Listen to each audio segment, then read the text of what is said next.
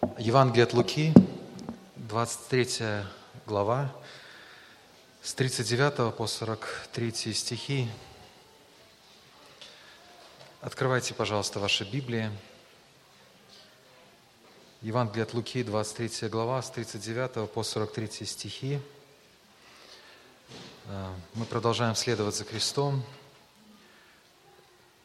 Смотря на Христа, э, мы изменяемся, как апостол Павел говорил, мы как в зеркале отображаемся.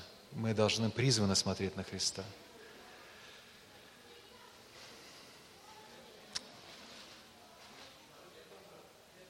Один из повешенных злодеев злословил его и говорил, «Если ты Христос, спаси себя и нас».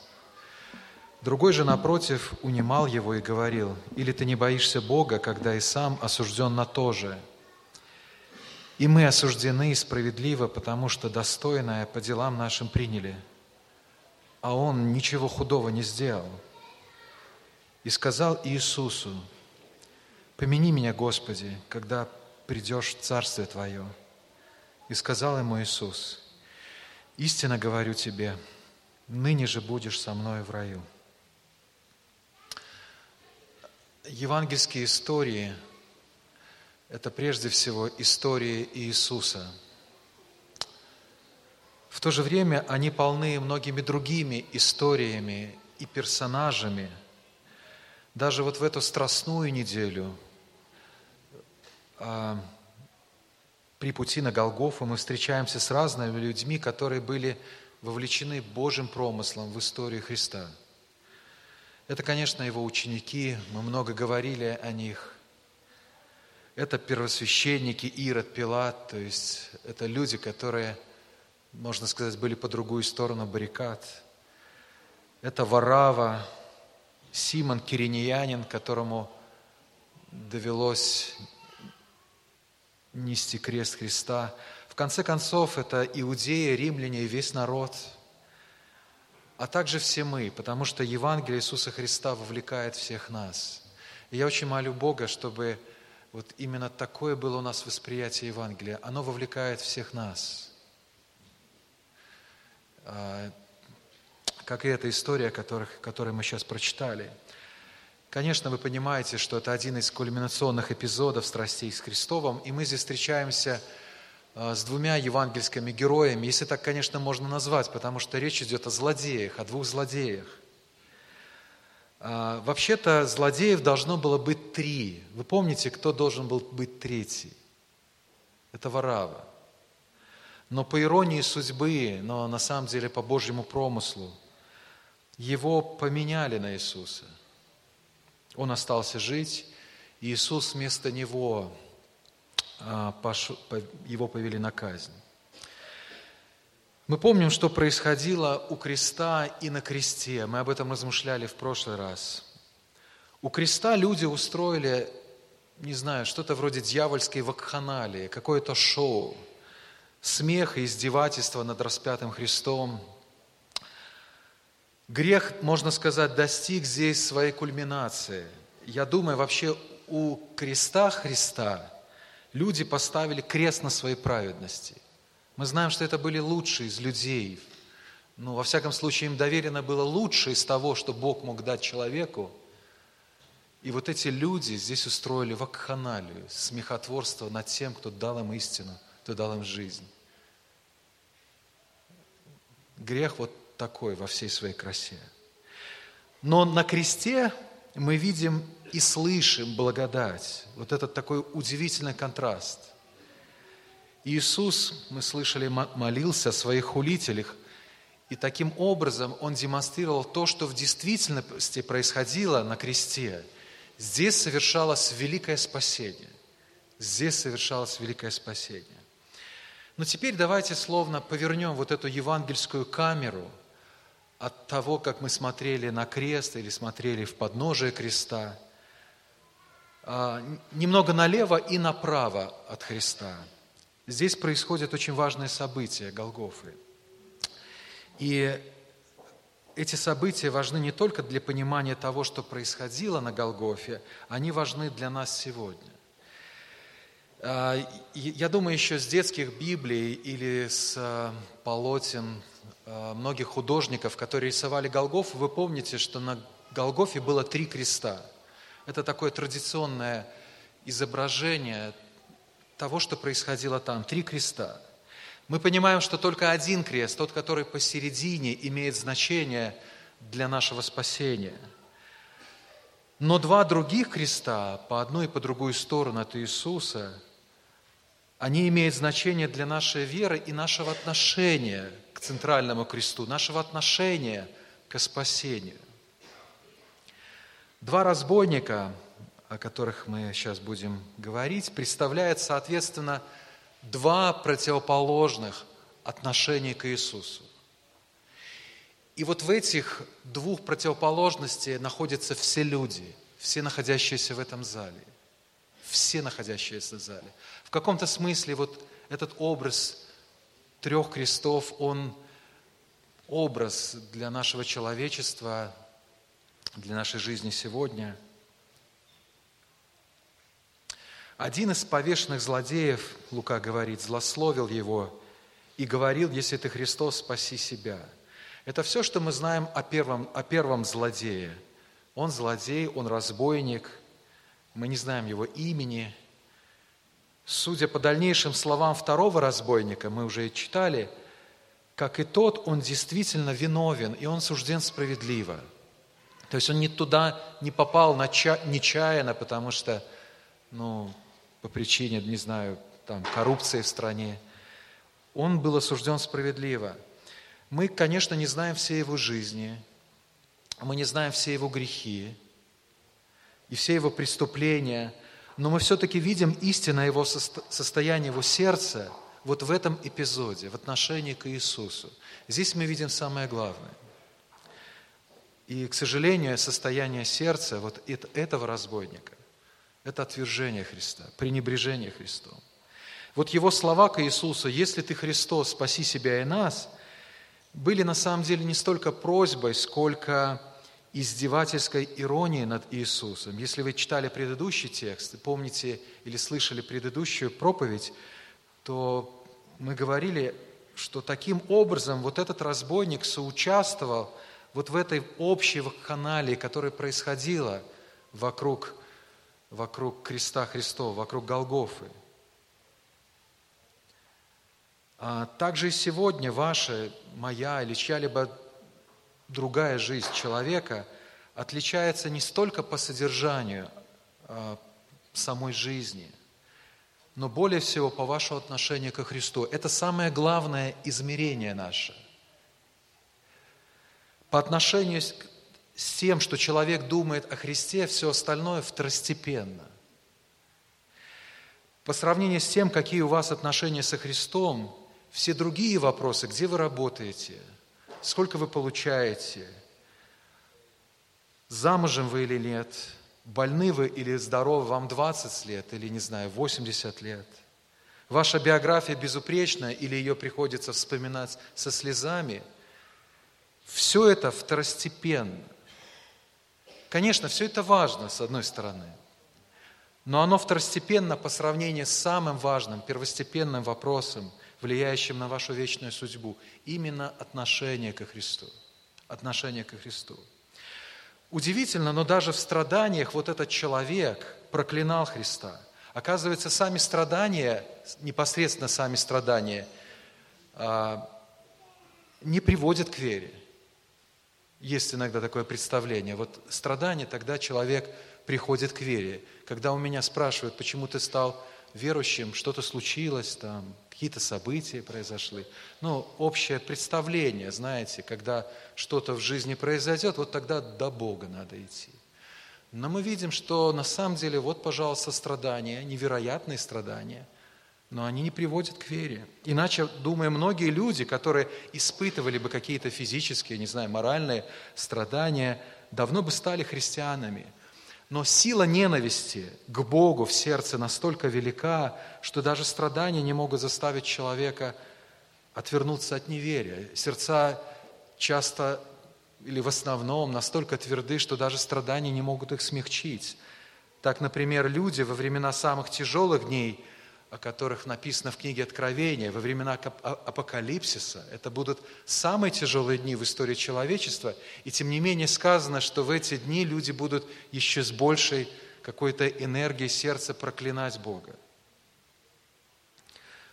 Отсюда очень важная мысль для каждого из нас. Тот, кто думает, что откладывая свое покаяние, знаете, на такой последний день, это тоже такой известный э, вариант отказа от веры. Вроде как не хочу отказаться, но не сейчас, потом.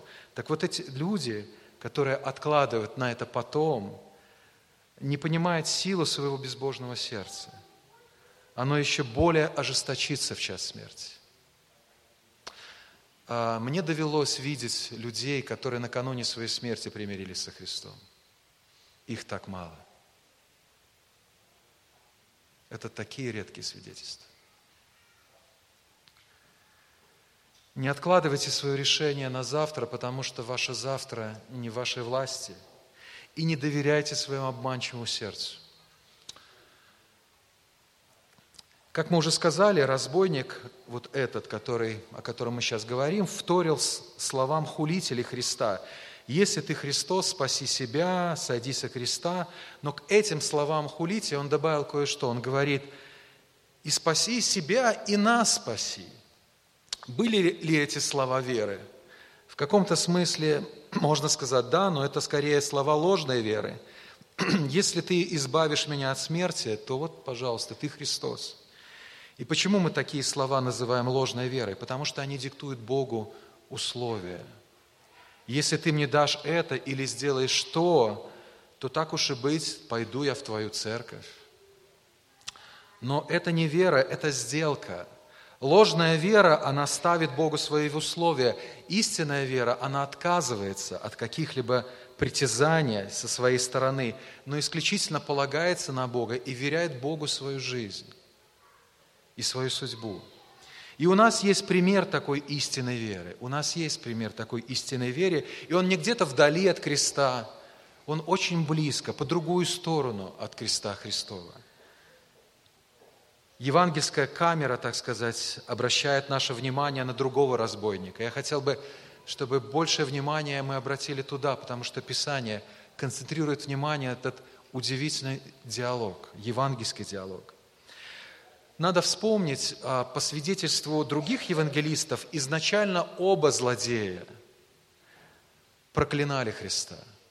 Это было их общее состояние. Нельзя сказать, что э, вот, вот такая картина, она является типа правильной, что одни люди любят Христа, а другие не любят Христа. Все не любят Христа. Все отвергают Христа. И вот это очень красиво показано вот в этой ситуации с разбойниками, потому что они оба отвергали, проклинали. Но Лука, Лука, который был очень вообще внимателен к таким событиям, когда люди приходили ко Христу, поэтому в, именно в его Евангелиях мы слышим очень много историй обращений. Знаменитая «Блудный сын» или там «Добрый самарянин» – это здесь, это здесь. Так вот, Лука открывает нам удивительную историю обращения одного из них – в самый мрачный момент истории мира, когда мир убивает своего Творца, мы видим самую светлую и самую удивительную историю благодати, когда Творец спасает свое падшее творение. Другой же, напротив, вот мы сейчас смотрим на этого другого, напротив, унимал его – то есть того первого разбойника, который хулил вместе со всеми Христа, демонстрируя свое отвержение к Иисуса. Он унимал его и говорил, или ты не боишься Бога, когда и сам осужден на то же. И мы осуждены справедливо, потому что достойное по делам нашим приняли, а он ничего худого не сделал. И сказал Иисуса, помяни меня, Господи, когда придешь в Царствие Твое. Почему мы видим в истории э, второго разбойника историю обращения. И вот почему. Во-первых, мы видим то, что он признал свою вину перед Богом и признал даже справедливость осуждения. Это на самом деле очень серьезное дело. С этого начинается любое покаяние, с этого начинается Евангелие, когда люди признают свою вину.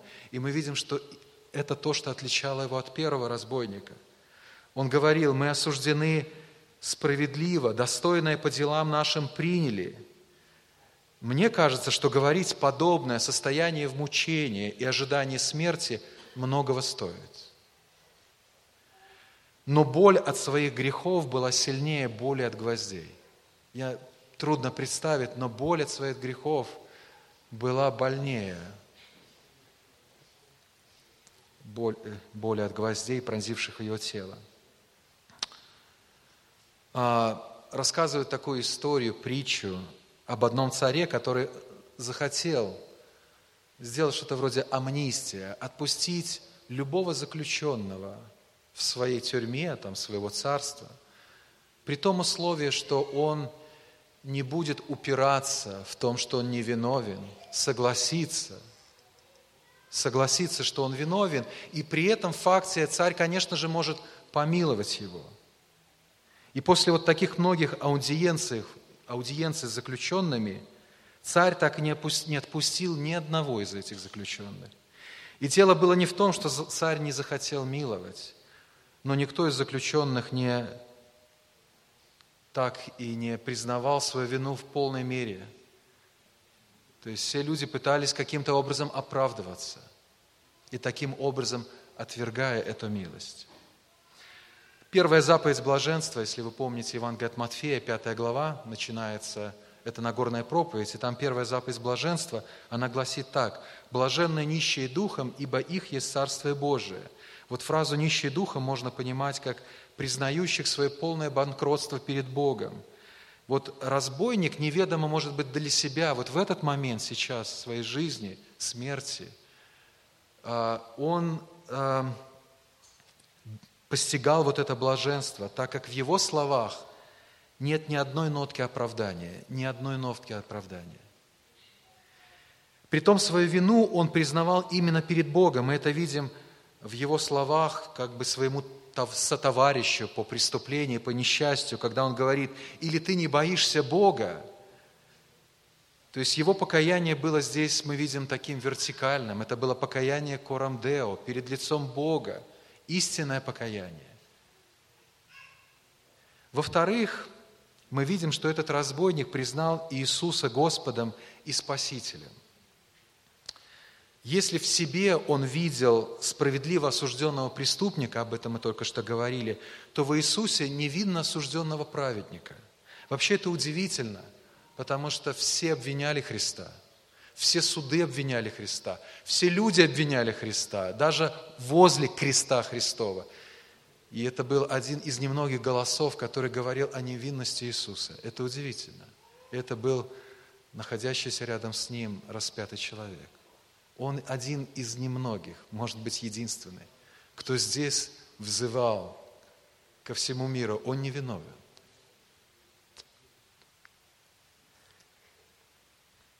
Он ничего худого не сделал, так и сказано. Он видел в Иисусе свет прямо сейчас. Более того, он признавал Иисуса Господом и Христом. Христом, то есть Мессией, Царем, 42 стих, «И сказал Иисусу, помяни меня, Господи, когда придешь в Царствие Твое». Вы помните, над Иисусом была надпись над головой, которая э, написал Пилат на табличке, видимо. И на этой, это, на этой табличке была надпись «Сей есть царь иудейский». А, по всей видимости, Пилат это сделал из какого-то смехотворства над иудеями, желания мести – но вот для разбойника все, что было написано на табличке над Христом, что это есть царь Израилев, это было правдой. Это была встреча, наконец-то, с царем. Я не знаю, сколько лет прожил жизнь этот человек, и сколько он воевал с этим царем, сколько он восставал про него. И вот здесь, наконец-то, встреча с ним. Это просто такая невероятная картина. Это мой царь. Вот здесь рядом со мной. Заметьте, он говорит, царствие твое. Подобное можно сказать только самому царю. Только самому царю. Мы знаем, что Иисус на протяжении всего своего служения через многие чудеса, знамения являл свое право на царство. И, к сожалению, люди были настолько черствыми в своих сердцах, что это невероятно сильное свидетельство так в целом и не изменило людей. Но вот перед нами настоящее и чистое исповедание Иисуса Господом и Царем, казалось бы, в самый неподходящий момент в жизни этого царя, когда он находился в самом немощном состоянии, в самом бесславном состоянии. Но истинной вере, которая была в этом разбойнике, было достаточно тех свидетельств, которые он видел прямо сейчас, слыша слова Иисуса – видя его отношение к улителям. Этого света было достаточно, этого свидетельства было достаточно для истинной веры. Ложной вере никаких чудес не будет достаточно. Поэтому постоянная беготня за чудесами, либо в нашем современном контексте, за тем, чтобы как-то впечатлить неверующих людей, и таким образом, чтобы они пришли ко Христу, это пустая трата времени. И вот с этой личной верой разбойник обращается к Иисусу. Он говорит, помяни меня. Или, как в других переводах, вспомни обо мне.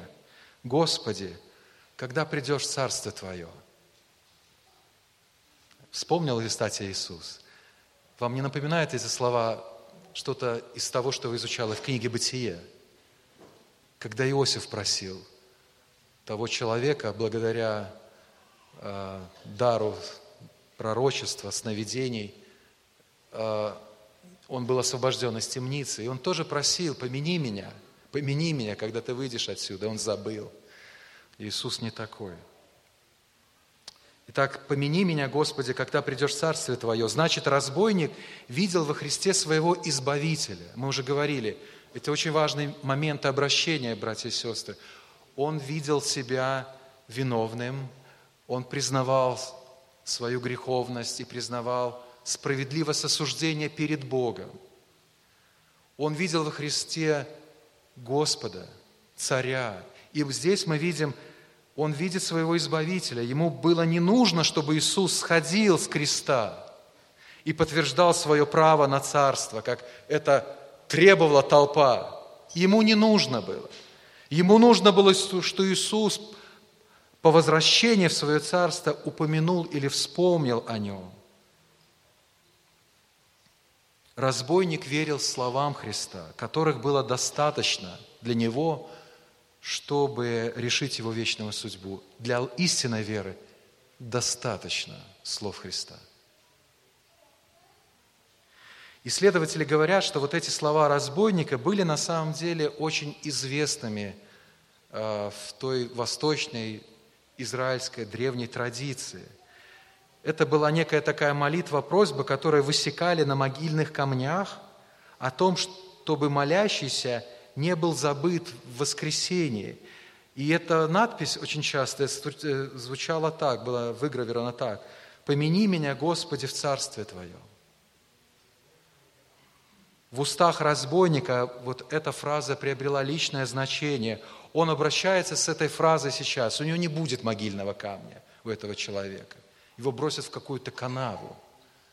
Помните, это гиена, туда бросали этих разбойников. Но вот с этой фразой, выгравленной, можно сказать, своей душе, он сейчас обращается к тому, во власти которого находится его вечная судьба. Он не просто бросает слова «безликое небо какое-то», он обращается сразу к своему царю – помяни меня, Господи, когда придешь Царствие Твое. Я думаю, разбойник не знал, каким именно образом Иисус избавит все-таки его от этих мрачных грехов, от ада. И потому просто, я думаю, полагался на его милость, которую он видел перед собой. И до конца еще не понимал. Но думаю, в тот самый первый миг, когда он предстанет перед Иисусом в его царстве, он поймет, что именно тогда на кресте – Иисус и решал проблемы его грехов и наказание за них. И на самом деле он поймет, что ему, Иисусу, действительно не нужно было, чтобы он сходил с креста, но нужно было, чтобы он оставался на кресте, ибо в этом кресте и его, и наше спасение.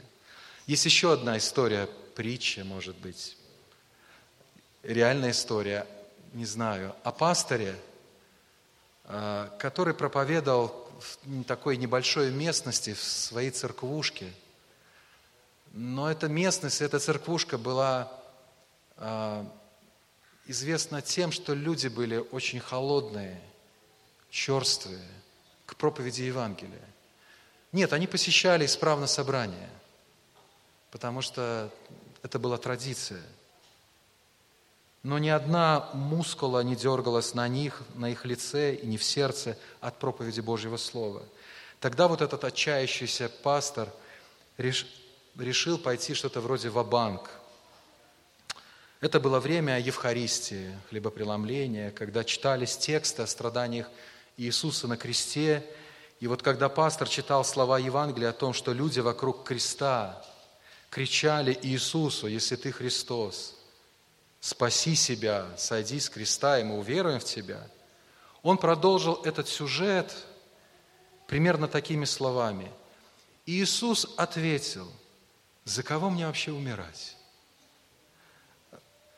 Вот за этих черствых и жестких людей, нет, я сойду со креста, и я спасу себя. Я спасу себя от этих ничтожных издевательств, и пусть муки вечной жизни будут им уроком. И вот тогда народ, когда услышал эти слова от пастора, словно проснулся – Люди стали поднимать сонные головы, смотреть недоуменно, со страхом друг на друга и на этого пастора. А какой-то крестьянин, который сидел вблизи, вблизи всего, просто закричал на него, «Эй, пастор, а ну повесь Иисуса на крест!» Потому что только в этом наша надежда. В Иисусе, который не сошел с креста, остался на нем – Иначе у нас не было бы ни капельки надежды.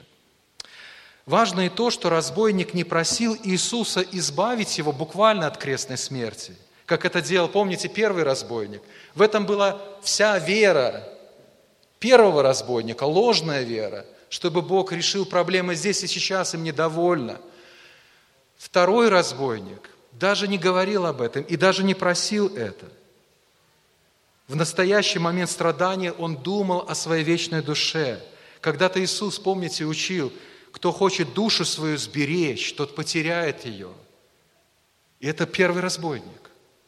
Кто хочет душу свою сберечь, тот потеряет ее. Тот, кто потеряет душу свою ради меня и Евангелия, тот обретет ее. Нет ничего более важного для человека, чем его вечная душа. И нет ничего большего – что может сделать Бог, что может сделать Христос, чем дать нам спасение посредством своей жертвы. Это самое великое. У Бога нет второго сына, чтобы показать нам свою любовь. Он отдал нам все. Братья и сестры, вот этот разбойник на кресте может поучить всех верующих истинной вере. Но что является свидетельством того, что это так, о чем я сделал вывод, что вот его слова и все, что мы извлекли из них, является примером для нашей веры? Почему примеры слова разбойник являются примером для нашей веры? И ответ кроется в словах Христа на просьбу разбойника. Именно слова, ответ Иисуса, они подтверждают истинность вот этого обращения и показывают нам то, что Богу угодно – Давайте прочитаем этот последний стих в нашем прочитанном эпизоде. «И сказал ему Иисус, вот этому разбойнику, истинно говорю тебе, ныне же будешь со мной в раю». На самом деле, друзья, эти, эти слова, мы привыкли к ним. Так же, может, как в той церкви того пастора.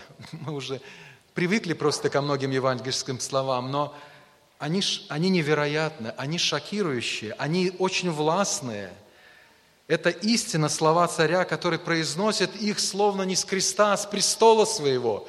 Я говорю тебе, ты ныне будешь со мной в раю. И поэтому давайте обратим на них вот эти, наше сейчас пристальное внимание, потому что эти слова и утверждают веру разбойника, и возвеличивают самого Христа и Евангелие. Давайте посмотрим, как это происходит. Во-первых, вот эти слова возвеличивают силу слов Христа.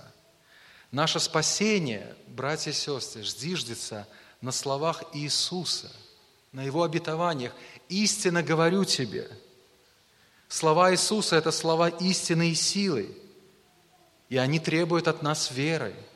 Мы должны верить словам Божьим, а не ждать просто какого-то знамения на небесах. Не дастся иного знамения, кроме вот этого знамения, креста Христова. И мы должны веровать словам Христа.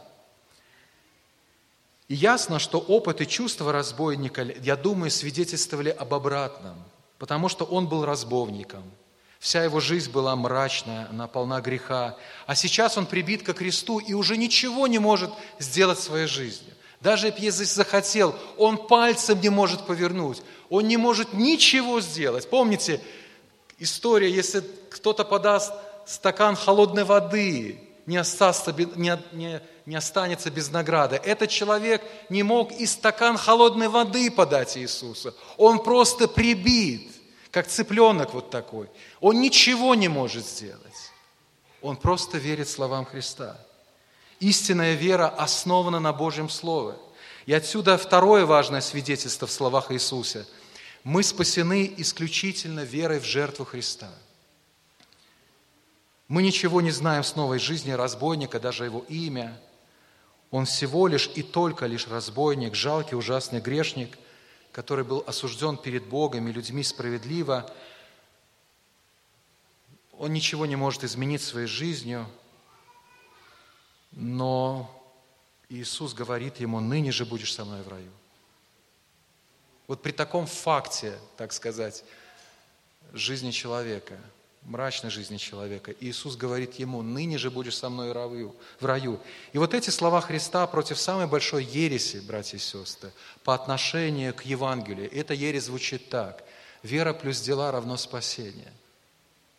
Когда люди полагаются на дела в своем спасении, либо прибавляет дела. Мы спасаемся исключительно одной верой в единую жертву Иисуса Христа. Наши дела не играют никакой роли в деле нашего спасения, но только искупительные дела Иисуса. Его дела играют роль. И вот один из самых ярких примеров вот такой евангельской веры, веры в то, что только жертвой Христа мы спасаемся, мы видим прямо перед нами прибитый по рукам и ногам к кресту разбойник, который с верой взирает на Иисуса Христа. Это яркий пример нашей евангельской веры. Это яркий пример. Мы спасаемся только верою. Этот человек на самом деле ничем не отличался от первого разбойника. Может, он был даже хуже, я не знаю – но он возвал к Иисусу с верой и таким образом обрел спасение. Также Иисус говорит, послушайте, ныне же будешь со мной в раю. И здесь третье важное свидетельство слов Иисуса. Жертва Христа избавляет нас от суда. Ныне же будешь э, со мной в раю. И Иисус не говорит разбойнику, ныне же пристанешь на суд, а там уж как получится. Знаете, как люди говорят? Ну там как получится, Бог знает. Такие очень красивые, благочестивые фразы. Но Иисус говорит, ныне же будешь со мной в раю. Ныне, сегодня, мгновенно. Почему? Потому что Он уже спасен. Потому что благодаря вере во Христа Ему вменена жертва Христа за наши грехи. Суд Божий пал на Христа, и это происходило в этот момент, чтобы нам явить милость Божию и благодать. Следовательно, слова Иисуса свидетельствуют против вот этой господствующей вокруг с нас веры, а на самом деле ложной, не евангельской веры, что наша судьба в вечности решается в вечности на Божьем суде. Это не евангельская вера, это ложная вера, хотя она может иметь евангельские слова, может иметь со всей символикой, но это ложная вера. И вот что я вам скажу сейчас, послушайте внимательно. Если вы не верите в жертву Иисуса Христа за ваши грехи, то я знаю уже результат суда, на который вы предстанете. Я знаю этот результат, потому что вы будете осуждены, если не поверите в Христа. Здесь не надо гадать, я не знаю, что будет. Я знаю, что будет. Я тебе скажу, что будет.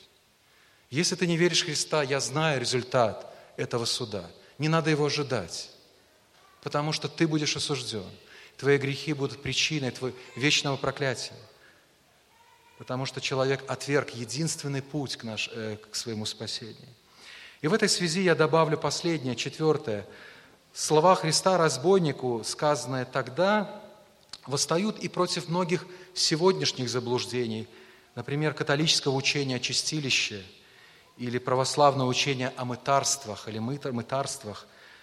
Они имеют, конечно, по отношению друг к другу некоторое отличие, но суть одна, примерно такое. После, после того, как человек умер – его ожидают долгие, там, многотысячные или миллионные года очищения от грехов в чистилище или мыторствах, то есть мучения, мытарствах. И чтобы несколько уменьшить силу вот этих мучений, живым людям на земле следует молиться о них, совершать паломничество к святым местам, чтобы там молиться каким-то образом у святых мест. В Средневековье, вы знаете, из-за чего началась реформация – Люди а, покупали так называемые индульгенции, которые давали им некие привилегии а, для того, чтобы решить свою судьбу или судьбу своих близких. Сегодня как бы буквально нет индульгенции, но по сути они все сохранены. Имеют просто некоторые иные формы, когда людям предлагаются какие-то другие пути через дела добродетели и жертвенности повлиять на свою судьбу или судьбу своих умерших родных – но интересно, что при этом у людей даже все равно нет никакой уверенности. То, что твои усилия принесут тебе спасение. Поэтому для такой веры сама идея уверенности спасения является чуждой. Но эта вера не была чуждой для разбойника. Не была чуждой для разбойника. Именно с уверенностью в спасении вот этот наш безымянный друг завершает свою земную жизнь. И он начинает путь вечности со Христом в раю. Мы видим, что диалог больше закрыт. Больше не было никаких вопросов у него. Он умирает с последними словами Христа. «Ныне же будешь со мной в раю». И эта уверенность снова исходила не от его дел, но покоилась на совершенных делах искупления, которые совершил Иисус. За нас отдал жизнь и за нас молится самый близкий наш родственник, Иисус, который стал человеком и умер за нас, как человек на кресте, умер ради нас. Итак, друзья, перед нами два разбойника. Они оба грешны, они оба виновны и осуждены справедливо, но один из них пошел во тьму вечную, другой обрел жизнь вечную. Их вечная судьба определена не их разными жизнями, но их разным отношением к Иисусу. Один отверг Его, второй принял Его верой. Это очень просто. Но, к сожалению, вот многие люди отрицают такое Евангелие. Снова, на многих картинах, как я уже говорил, по традиции изображают вот эти три креста, и в которых на самом деле художники не только стараются отобразить а, историю того времени, но в каком-то смысле и наше отношение к Иисусу сегодня. Каким образом эти три креста относятся к нам? Подумайте, разве вы не видите себя на этой картине? Подумайте сейчас, разве вы не видите себя на этой картине? Разве вы не видите себя также жалким грешником, который по справедливости осужден перед Богом? Разве вы не знаете, что вам не удастся сойти со креста? То есть вам не удастся избежать смерти и наказания. Вы не можете убрать себя с этой картины, закрыть себе глаза. Вы не можете. Но вы можете быть по одну сторону Иисуса, либо по другую сторону Иисуса. Вот это то, к чему я хотел бы взывать к вам. Поэтому подумайте протестируйте свою жизнь, свое сердце. Признаете ли вы себя грешником, виновным перед Богом? Признаете ли вы Христа вашим Господом и вашим Спасителем? Верите ли вы Его словам? Верите ли вы тому, что Иисус сделал для вас? Давайте помолимся.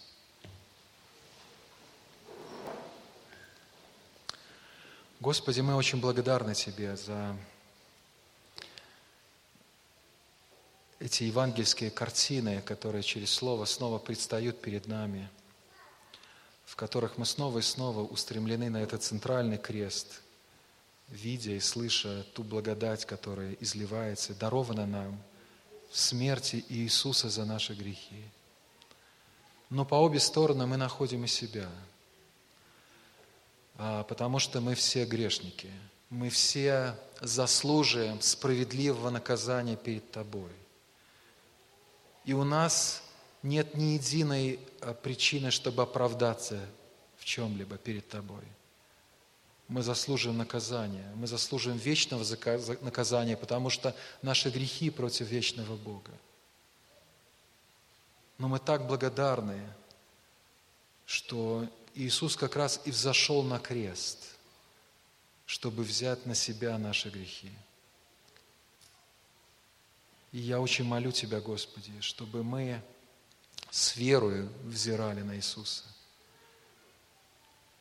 Истинная вера, несложная вера, которая ищет только лишь своего земного здесь и сейчас, что в итоге превращается в хулу против Тебя. Но помоги нам с истинной верой взирать на Христа, слушать Его слова, полагаться на все эти обетования – а, и жить, продолжать жить верой в Господа нашего. Мы благодарны, что Ты дал нам еще жизнь. Помоги нам прожить ее с верой, возрастающей верой во Христа, чтобы жить для Иисуса, который умер вместо нас. Во имя Христа мы молим Тебя. Аминь.